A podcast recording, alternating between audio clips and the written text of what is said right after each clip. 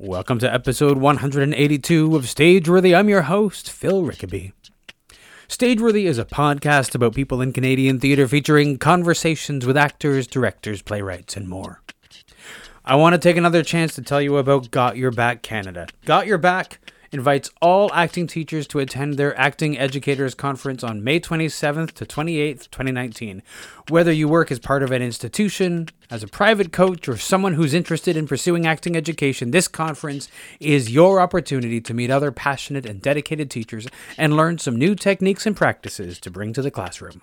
The conference will explore exciting new ideas and tools around anti oppression, harassment, and mental health. For more information, visit gybaactingeducators.com or search Got Your Back Canada. Let's take another second to talk about Today Tix. Today Tix is an app and a website that offers easy and affordable access to a wide variety of must see cultural performances from plays and musicals to dance, opera, comedy, immersive experience, and beyond. Let's take a look at the Today Tix app and see what we have this week. Uh, this week, there is a deal for 15% off tickets for Beautiful Man at Factory Theater. And appropriate for today's conversation with Judith Thompson, $20 rush tickets for Rare Theater's Welcome to My Underworld. There are also rush tickets for 887 at the Canadian stage. Today Tix makes ticket buying simple and you can purchase tickets in less than 30 seconds. Get it on iOS and Android or go to todaytix.com. If you want to drop me a line, remember that you can find Stageworthy on Facebook, Twitter, and Instagram at StageworthyPod, and you can find the website at StageworthyPodcast.com. And if you want to drop me a line, you can find me on Twitter and Instagram at Phil Rickaby, and my website is philrickaby.com. My guest this week is, as I mentioned, acclaimed Canadian playwright, director, actor, professor of theater at the University of Guelph, and the artistic director of Rare Theater, Judith Thompson. Judith is directing Rare Theater's Welcome to My Underworld in the Tank House Theater at the Young Centre for the Performing Arts from May 8th to 25th in Toronto.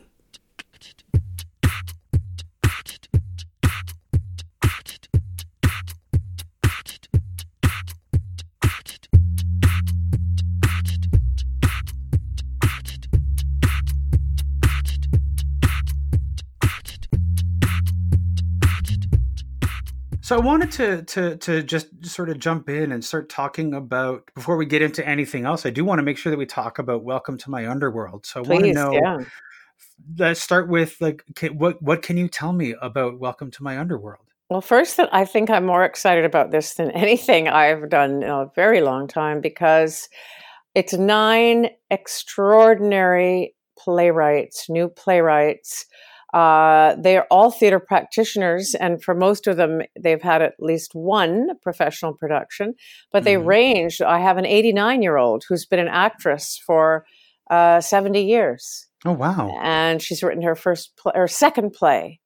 Um, they are it's an incredibly diverse group, and I happened upon them, found them here and there, and they're writing, and we've been working on it all year. I'm just a dramaturge. Mm and uh, the writing is precise it's insightful it's it's new in the sense that new ways of seeing the world that we haven't mm. seen before new languages and mm. then my task as a dramaturge is to thread them so that it there's one voyage one st- uh, they're, they're threaded together by one of the pieces that i put in between each one uh, to make one story hmm um, well, I mean, the the the putting them all together into one story. Did you did you find that there were uh, similar themes, or did you were they given the task of of putting those together in a single well, theme? Well, yeah. When I how when did you I, manage that?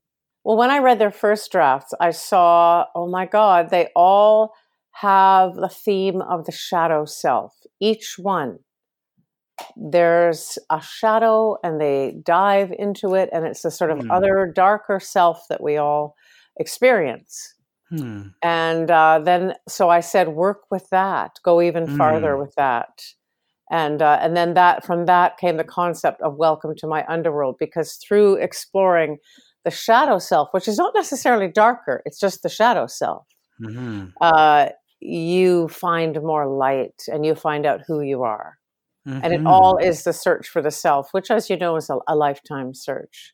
Oh, sure.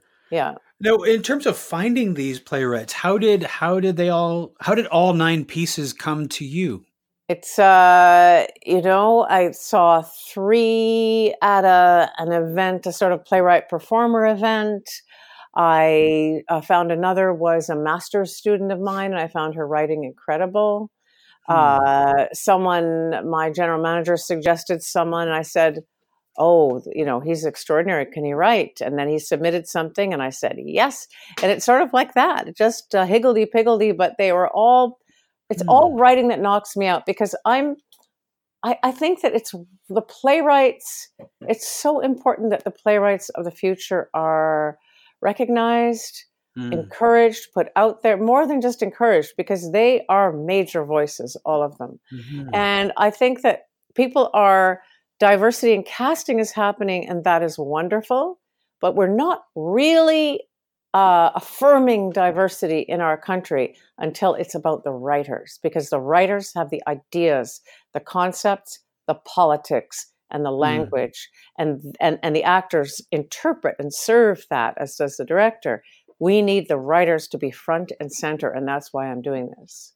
No, you're very right. I mean, it, it is it is we. There's a lot of a lot of I don't want to say lip service, but there's a lot of effort to put uh, diverse uh, faces and people on stages. But when we look at a lot of the the the seasons uh, for a lot right. of theaters, they do tend to be a bunch of a bunch of you know specifically white men, but just a lot of a lot of Caucasian people. Absolutely. You know? No, yeah. and it's got to be in the writing. And in these mm-hmm. pieces, you experience nine cultures, nine perspectives, nine ways of expressing mm.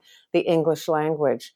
And so mm. that, and then, and then to make it an evening, so it's not just a festival of one act plays, which would be fine. But mm. I just want to set myself a great big task, and I, I think we've been able to do it. Sure, I do think that there's something to be said for for uh, some kind of unifying factor. It is fine, and it can be entertaining to see an evening of of one act plays uh, but I think that an audience sort of finds themselves sort of stopping and starting.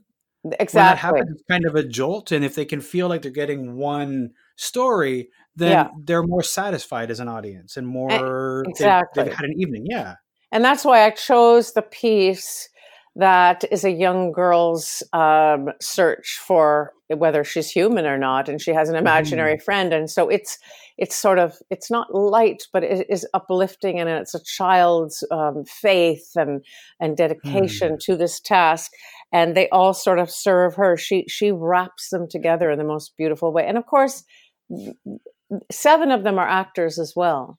So mm. to see the ensemble helping each other guiding each other, working together is really, really beautiful. We've had a, a mm. workshop, so I, have begun to yeah. see it. Yeah. Nice, nice. Um, uh, now you're saying that, that that seven of the of the writers are actors. That's right. Yeah. yeah. That's. Yeah. I mean, there is something about the actor who also writes. I think that an actor who writes has a particular perspective. That's on, right. On putting words to paper. Yeah, we we know what's actable and we know mm-hmm. when when silences are even more powerful and we know when a monologue mm-hmm. is a is a fountain pouring out and um, I that's where I came from. I came from um, you know I was a big reader, but I came from acting. I graduated from the National Theatre School in acting, um, but I turned to writing, and I found that's where I felt the strongest, and that's where I felt I was the most needed, actually. Well, I, I would have actually really liked to talk about about the road to writing, but before we get to to writing, I do want to talk about how you found your way to theater school. What, what how did you um, get into theater? Well, actually, when I my mother was involved in theater, and when I was eleven, um, she was directing uh, Helen this Helen Keller story. I can't remember mm-hmm. what it's actually called about the teacher. Is that the Miracle, Miracle Worker? Worker? Yeah, yeah. And so I got to play Helen Keller when I was eleven. Oh, okay. And um, I had great fun with that able to take tantrums on stage and scream, mm-hmm. and it was great. And then, and then I we, we moved to Kingston, Ontario, and then I was in the Crucible. And an interesting story is I was 12 and I was, you know, Betty, uh, I remember the play opens with, Is my Betty going to be Hardy soon? And Betty says, I want to fly, I want to fly. And so I was Betty and I screamed a blood curdling scream, which was great fun. And who I played with was the brilliant actress Carolyn Hetherington, who at the time was in her 30s, and she's my 89 year old writer now. Oh, that's so amazing. yeah, yeah. Um, so at what point did you? I mean, this is you. This is like some some really early early acting. At what point did you decide that that was going to be where you focused your life and you were going to go to theater school? I, I think really after playing Betty in The Crucible, and then I I was Sandy in the prime of Miss Jean Brodie. I was in um, Dark at the Top of the Stairs, a wonderful uh, ignored play from the 50s. And uh, it just, and, and then in, at Queen's, I was also in a lot and uh, it was just my path. And it's funny, I didn't even take playwriting. There was a, a very good playwriting prof, but uh, mm. I didn't. Here, here how is how we were colonized, though. We were mm. colonized in that all the plays were American or British. I think we looked oh, at sure. one, one, Robertson Davies sort of romp, which wasn't anywhere near the writing of Fifth Business or anything like that, and and it was almost all male. And so it mm. didn't occur to me that I could have the agency that that what I said could matter. And that's what I want to do with these writers. What you say matters, really matters, and can have a global that, impact.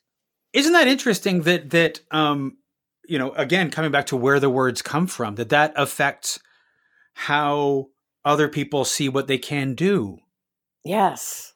Like you not seeing that that that a playwright can can be a woman or a person of color not seeing that a playwright can be a person of color affects what they think a playwright can be. Exactly. And who can be a playwright? And so, no, no, my job was to serve, and and I went to theater, and and so you know, I auditioned for the theater school and got in, and uh, you know, we were a great class with uh, Nancy Palk and Joe Ziegler and Seana McKenna and Barbara Duncan, and uh, there were many more wonderful students who unfortunately were asked to leave and shouldn't have been. I think that's mm. a huge mistake. Um, I think um, that is a that is that is a frequent issue at, at theater yeah. schools or has been for yeah. for quite a long time. Yeah, I hope they're not doing it as much, unless somebody arrives drunk or late all the time. Mm. Or, you know, but yes. that wasn't the case at all. Mm. Uh, and I think a, a, very cynical thing, a very and also extremely hurtful to the people. They never forget it. Mm-hmm. Actually, no, of course they don't know. Yeah, I know people who who went to theater school who were who were asked to leave, and they're still they they have never gotten over that. No, it's still no. a defining pain in their life. Exactly. And it's so meaningless. And when you, yeah. you know, later on, you look at who the instructors were and you think, really? I took this mm. person mm. seriously? well, also, I know that there's a lot of people who, like in my class, when I was in theater school, there are people who were, we call them the golden children, but they were the ones that was assumed that they That's would right. succeed. Yes. And so many of them are not even doing it like five years after they graduated they're not even doing it anymore. that that is very true i've seen that as well. It's you think what's he doing? Oh he's in minnesota being a waiter or something you know it's yeah, yeah. It's uh and they're this golden thing yeah it's unbelievable. Mm-hmm. so where i started to really feel alive was in improvising and in doing mask work and that was my own words. They say find a monologue for your mask and i actually couldn't find anything so i wrote it myself Mm-hmm. And and the wonderful teacher Pierre Lefebvre, who also taught at at Juilliard and in France as well, was so encouraging and inspiring, and and taught mm-hmm. with mm. kindness and excitement rather than fear, which is you know a lot of theater school teachers it's about fear. I think and, that's changing, but yeah, I do. I certainly recall that. Yeah, I think it is changing. And there's, you know, Alisa at uh, National Theatre School is wonderful, and I'm sure she has changed things there for sure. And I know George mm-hmm. Brown has mm-hmm. changed. And yeah. Um, but anyway, then there was that was the climate, mm-hmm. and uh, so that, and then we'd have these Friday evenings where we perform for our peers, and it was really my peers uh, mm. that, that, excited me doing this kind of work. And so, right after I graduated, I did have a couple of acting jobs right away, but I began writing the Crackwalker then. Eh, and so you you went from from from creating improvising your own monologues for your masks to um to to writing the Crackwalker. Yes, because one of the mm. characters was Teresa in the, in the hmm. Crackwalker. Okay. Yeah, one okay. of the mask characters. Hmm. Well, I mean, it, one of the interesting things that that I've been thinking of is that um, the the you have okay thinking about the Crackwalker and a number of other plays. Um, your characters are really diverse and they're passionate, but a lot of them are also kind of deviant or just sort of outside of of society. So how is you write them really well. So how do you dig into that place and tap into those voices so well? That's a great question because, especially in the current climate where we are asking, is it my story to tell?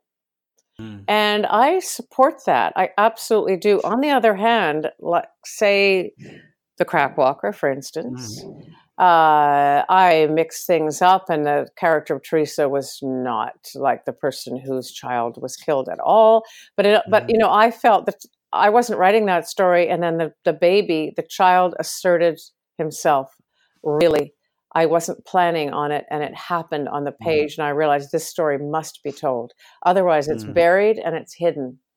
And mm. none of the social workers who were present at the time are going to tell it because it uh, brings shame. Hmm. And certainly the people who had do not have the privilege of education or being able to read or write, they're not going to tell it. So I hmm. felt I was leaving because I, I had that job, uh, you know, just as a mm-hmm. student and I thought I have to tell the world. That's that's my job to to tell people. But then I look at Palace of the End, which is probably my most produced play, and uh, do I have the right to tell Lynndie England's story? And in fact, name her Lynndie England, the young private who had, was famous for the thumbs up with the Iraqi detainees in Abu Ghraib. Mm. Uh, do I have the right to tell the story of the Iraqi woman who was a real woman uh, who she and her husband were the leaders of the Communist Party, and her baby boy was tortured to death by um, Saddam Hussein's secret police.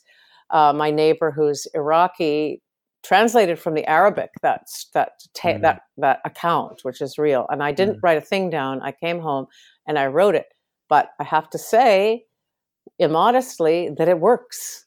I know it works, and I was able mm. to channel them so I, I think the truth is, if you can really do the research, and as well as massive amounts of research, and then you can also channel. It's not enough just to do the research because then you can you just mm-hmm. write a very research mm-hmm. focused. You have to be able to channel like an actor does, exactly as a mm-hmm. playwright, so that it is flowing out of you, and it's almost mm, there's almost something psychic going on. There's almost something. It's she's speaking through me here and uh, in fact, many Iraqi people came to has have come to the show and have uh, given it their approval. Very much wanted that story mm. told. So, so I'm still nervous about it now, though. You know, I don't think mm. I'd I'd write someone else's story now, but I don't want to write my own story; it would bore everybody to death. So. I mean, thinking about about writing other people's uh, quote unquote other people's stories. I mean, I think that there has been in the years since it premiered some criticism of the Crackwalker, and I don't know um, I mean, I haven't really delved into that, but I know a few. Uh, I, I, just saw a couple of, of, reviews from the remount in 2013 that were. Oh yeah, yeah. Or some, some of those, and and and I wonder. Um, it's sort of a, a difficult question because to ask a playwright if if if they would do something differently or if they um, have other like second thoughts about a particular play is not really a fair thing. But um, how do you feel uh, have you do you feel like the crackwalker in modern times is judged unfairly? Or do you think that the story is worth is still worth uh, being told? Well certainly a lot of people are still doing it and uh, are dedicated no, to it. and, and uh, mm. you know my remount i was very very proud of because i did have to address the problem of, of the indigenous man who was mm-hmm, it simply mm-hmm. wasn't on my radar. I was just writing what i saw and mm-hmm. uh, this time, because I had Waawaate Fobister um, and uh, Yolanda Bonnell as advisors mm-hmm. and consultants, that I realized mm-hmm. that's what the crack walker was. Is is mm. what what the we the oppressors have done to the mm. indigenous people, and it's our terror of of payback of what we have mm. done, our guilt. That's mm. what plagues us. And so mm. there were there may have been criticism. I don't read reviews. I don't care. I couldn't care less about them. Mm. But uh, certainly there were many people who were extremely enthusiastic about that. And I felt oh, I felt safe because mm-hmm. I trusted my advisors, and they were indigenous. So I think I mean if you if you bring on the right people, I think that that you know if you bring on people who can be advisors. I know um, I was talking last year with with Kat Sandler and her dramaturg about her play Bang Bang, right? And and she, you know, she worried about writing in the voice of a person of color, but she was she had a very good dramaturg who really challenged her. Yeah. And she was willing to take it. And I think that's sort of an important mark of the playwright writing quote unquote somebody else's story to listen and to to take the criticism and to be able to push yourself further. Uh, listen, do journalists tell other people's stories? Of course they absolutely, do. They absolutely, they have to. Yeah. What I am is a creative journalist. Okay. and yeah, and yeah, also here's an irony if with if people did criticize my choice to have indigenous uh, people in the Crackwalker for years i've been criticized because they've said well teresa is an indigenous woman why have you never had indigenous actress play her well because i Hmm. was scared that uh, well, also i don't control all the productions obviously sure. but uh, I would, would be nervous that people say, "Oh, you have a a, woman who is um, has me- mental challenges and she's Mhm. indigenous. Who do you think you are?" You Mhm. know. yeah, yeah, yeah. Um, no. So that's it's sort why. of it is sort of a yeah, it is sort of a, a lose lose situation there where Yeah. you can't you know you can't quite you you can't please everybody. But also, Yolanda was was by far the best actor. I had lots auditioned Mm, lots of mhm, people, and she mm. got it, and she was it, and defined it. And I really didn't even need to give her any acting direction. She was just all over it. Mm, And then I, Nice. I realized more about the character because of her. yeah, yeah. Thank you for answering those questions. Yeah. Um, um, eh, when did you turn to teaching playwriting? When did that become something that you were doing? Um, I think that was in 1993. I was hired after, shortly after the uh, Lion in the Streets at uh, and the Crackwalker were together at Tarragon in 1990, and uh, a prof named Ric Knowles uh, sort of shadowed me and wrote about the process, my process of rewriting and workshopping. And then um, he and Connie Rooke and the dean, and they wanted um, to hire me. So Did when you when you started teaching, like I don't know, if somebody came to me and asked me if I would start teaching something, I'd probably feel I'd be really frightened, to be honest with you. Um, like what what you know, what do I know that that that, that I could impart to them? Was there ever did you ever wonder about about teaching, or was did you take to it like right away? Well, I mean, there are several reasons. I, I I feel honored to share what I do know and what I've been doing, and I teach playwriting, acting, uh, devising, um, all of Mm. it. Um, so I certainly have trained for it all, and Mhm. also to nurture young writers is uh, what a joy to see, and uh, writers and actors to you know what you see in a little classroom somewhere you know 70 kilometers from here sometimes is some of the best work I've ever seen. Hmm. And that's so exciting. I I mean, you you you mentioned like just you know 70, 70 kilometers away. I mean, we uh, if you people who live in the Toronto area tend to be a little bit um, Toronto centric, and they won't travel the half hour to Hamilton or someplace Yeah. like that. Have you managed to to? I mean, you said like seventy kilometers away. Do you get out to see a lot, or not as much as you'd like? What do you mean? Oh, like like getting to getting out of Toronto to see theater. Do you Oh, do you get to see a lot, No, or do you no? no. I, I, I mean, I live here and I teach in Guelph. So the two days I teach, we drive there, we drive back, and Mm. yeah. I mean, if my students are doing something, of course I'll go back for it. Yeah, but that, that's my job too. That's you know, it's. Sure. campus. Yeah. Yeah. Uh, so of your I, I, the one of the things that it sounds like you really enjoy is is is nurturing uh, young playwrights. Is there something that you is there like a a number one lesson that you would want to impart to a young playwright? Well, yes. What I say is that there value your own stories, your own settings, where you are from, the people around you, because that is automatically universal in its specificity. And I noticed often young playwrights initially, there were like in one of my last playwriting classes, about half of them, their first drafts all took place in the United States. Hmm. And I'd say, Oh, did you live in Seattle? No, I've never been there. Why does it take place there? Because they're not valuing, they're, we are still so colonized that these young people are Mhm. not valuing Fergus, Ontario, or Timmins, or wherever they are from. And uh, we don't even really a lot of a lot of times people are, are afraid to write that a play or even a movie or TV show or book that it takes place in Toronto or, or yeah, even uh, even. Toronto. Yeah, I know. And they and also young actors go, oh, I want Broadway, and I say, well, actually, you know, most of the shows in Toronto are actually better than they are on Broadway. Oh no, no, they can't. they can't even believe it. You know. No, of course they can't because they've we they've they've been conditioned to believe Yeah. that that Broadway is where the best is. Ab- absolutely. You say, no, honestly, if you go see Evan Hansen, you know, in the Canadian Mhm. cast, you will see. Uh, Yeah, Mm. it's good on Broadway and it's just as good or better here. Yeah. Well, that's the thing is like what what the only difference is the myth of Broadway Completely. as opposed to the reality of the theater that we have here. Oh, it's the best in the world. I think we there's no question Mm. we have the best uh, writers and actors uh, in the world. In the English English loved, speaking world. I mean, we yeah. I mean, I'm not as familiar with with the the French speaking Yeah. uh, uh, uh, theater that happens in Quebec, not being bilingual. Um, but I think it is there is something like watching and getting the opportunity to see a lot of the indie theater in Toronto, which is always really exciting to watch somebody like Kat Sandler who started producing on her own Amazing. and and has just managed to come through that and is now. I mean, last year she had a show at Factory and a show at Terry yeah. yeah. overlapping at the same time, which is an amazing thing to see happen. Yeah. Um, did you? I mean, just thinking about the like not seeing a woman's voice as a playwright when you were in theater school.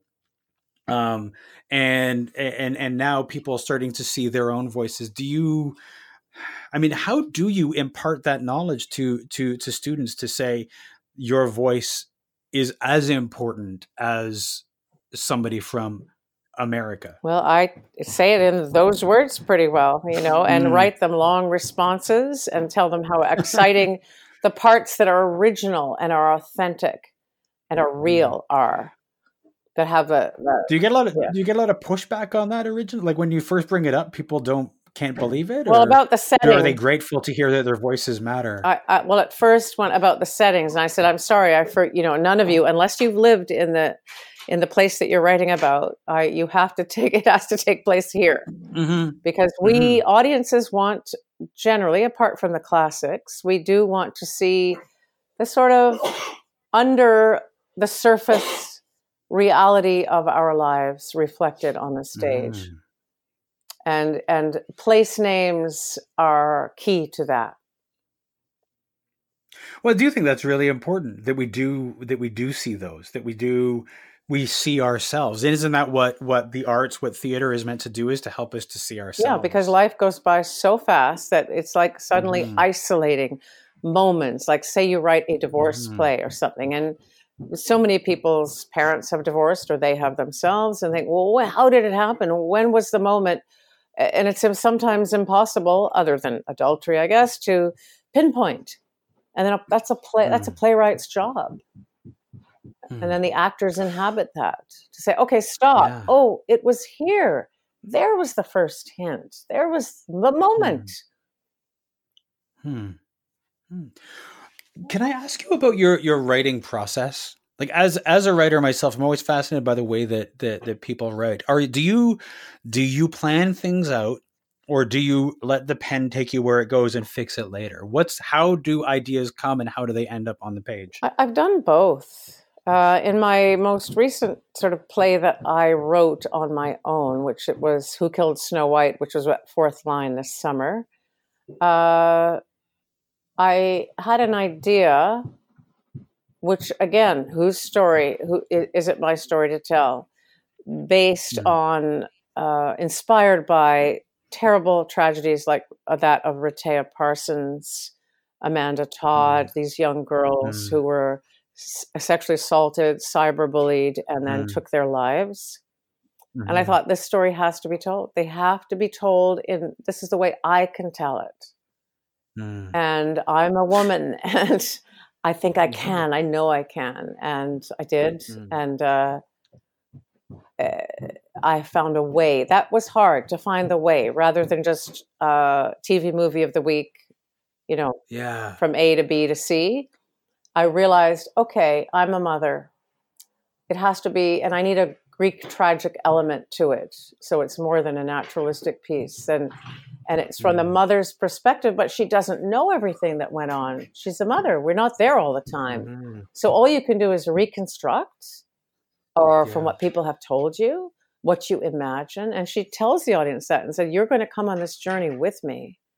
And she imagines revenge against the boys in her hands with blood. Mm. And that's the, the Greek elements. And there was a water and there was a white horse. I mean, fourth line is so amazing because, you know, I had my protagonist ride in on a white horse from the hills. And Mm. and a, and a red truck right on stage, which when they took her off and i- incredible, and a pond she drowned herself in, but then didn't and emerged at the end. Yeah, Mm. yeah. So it, it's I mean, when you when you are right, yeah, no, go well, ahead. sometimes I plan it. I had I had actually the play Mm. that was called Hot House that I did in Kingston under a commission, and commissions are very different. They're interesting. I don't think we can ever fully um, be ourselves in a commission.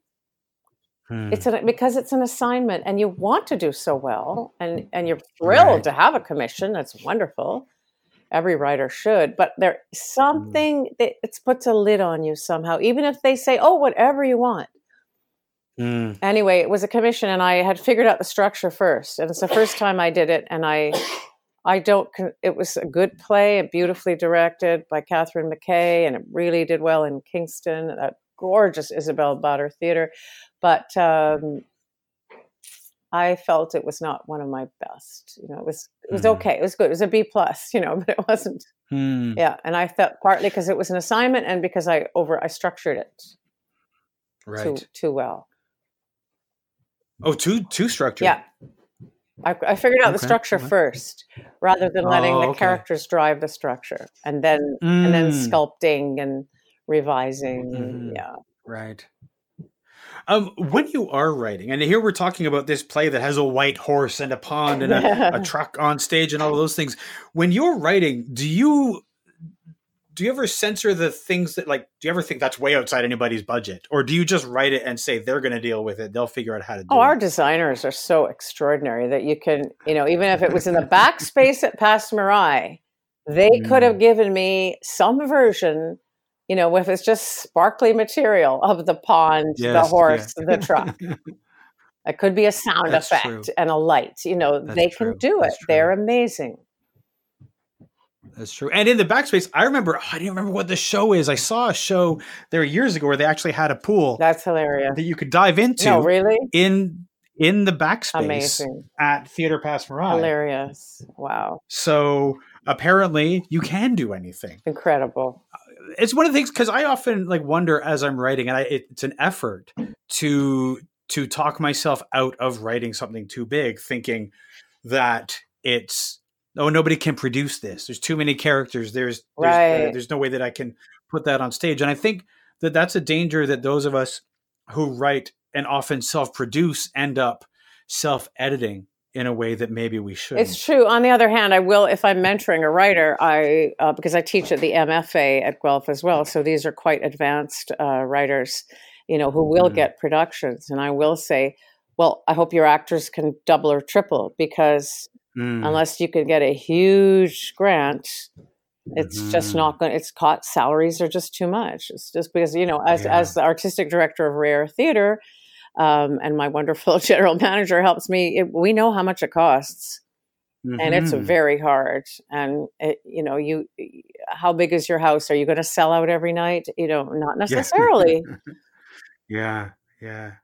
Can I ask about what are the origins of of Rare? How did how did Rare Theater get started? well how it started uh, originally i was commissioned by dove of all i suddenly got a phone call and it was the people who were advertising for dove and they said hey would you uh, consider creating a play with 14 women who are not actors about aging and beauty and i said oh Hmm. that's interesting i said because i already was very interested in non-actor like the the kind of beautiful naturalness and awkwardness of a non-actor on stage interested me and in film certainly it can work and uh, i said well as long as there's absolutely no advertising um, in the content and they said no none at all and i said great. I mean, that sounds amazing. And so they flew in Mm. actor uh, women from all over the country, from like northern BC, Nunavut, literally everywhere.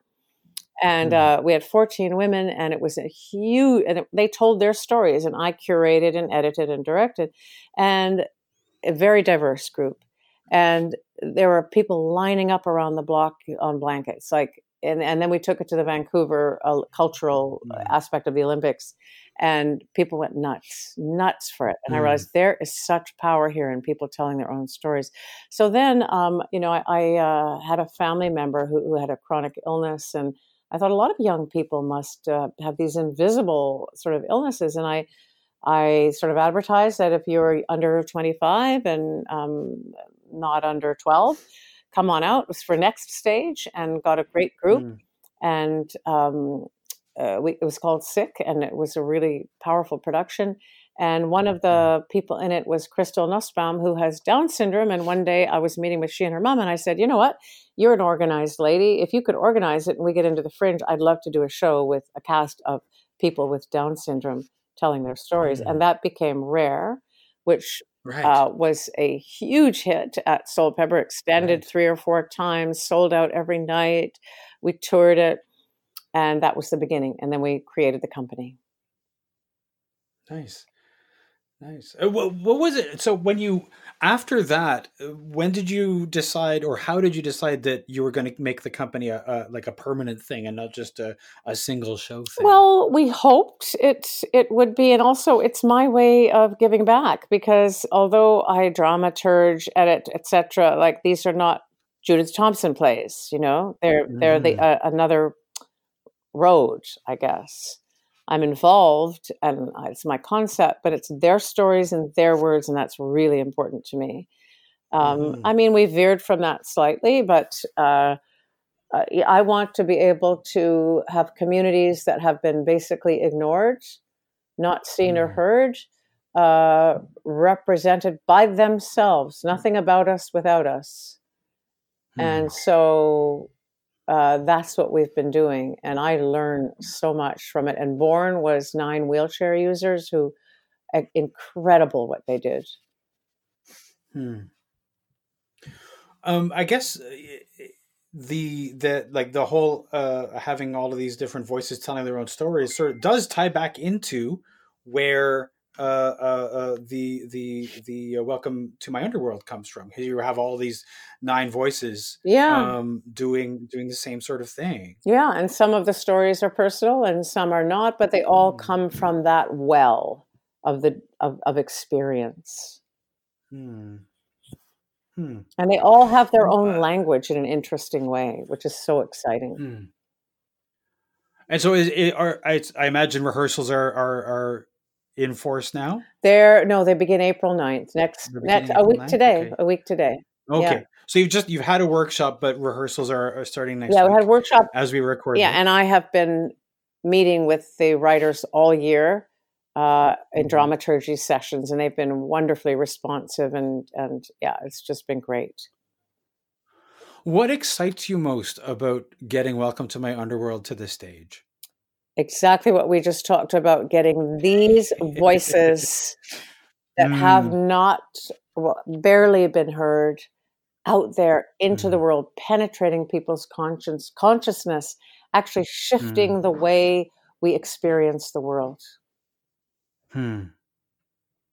Judith, thank you so much for doing this. I really thank appreciate the you very much it's been a joy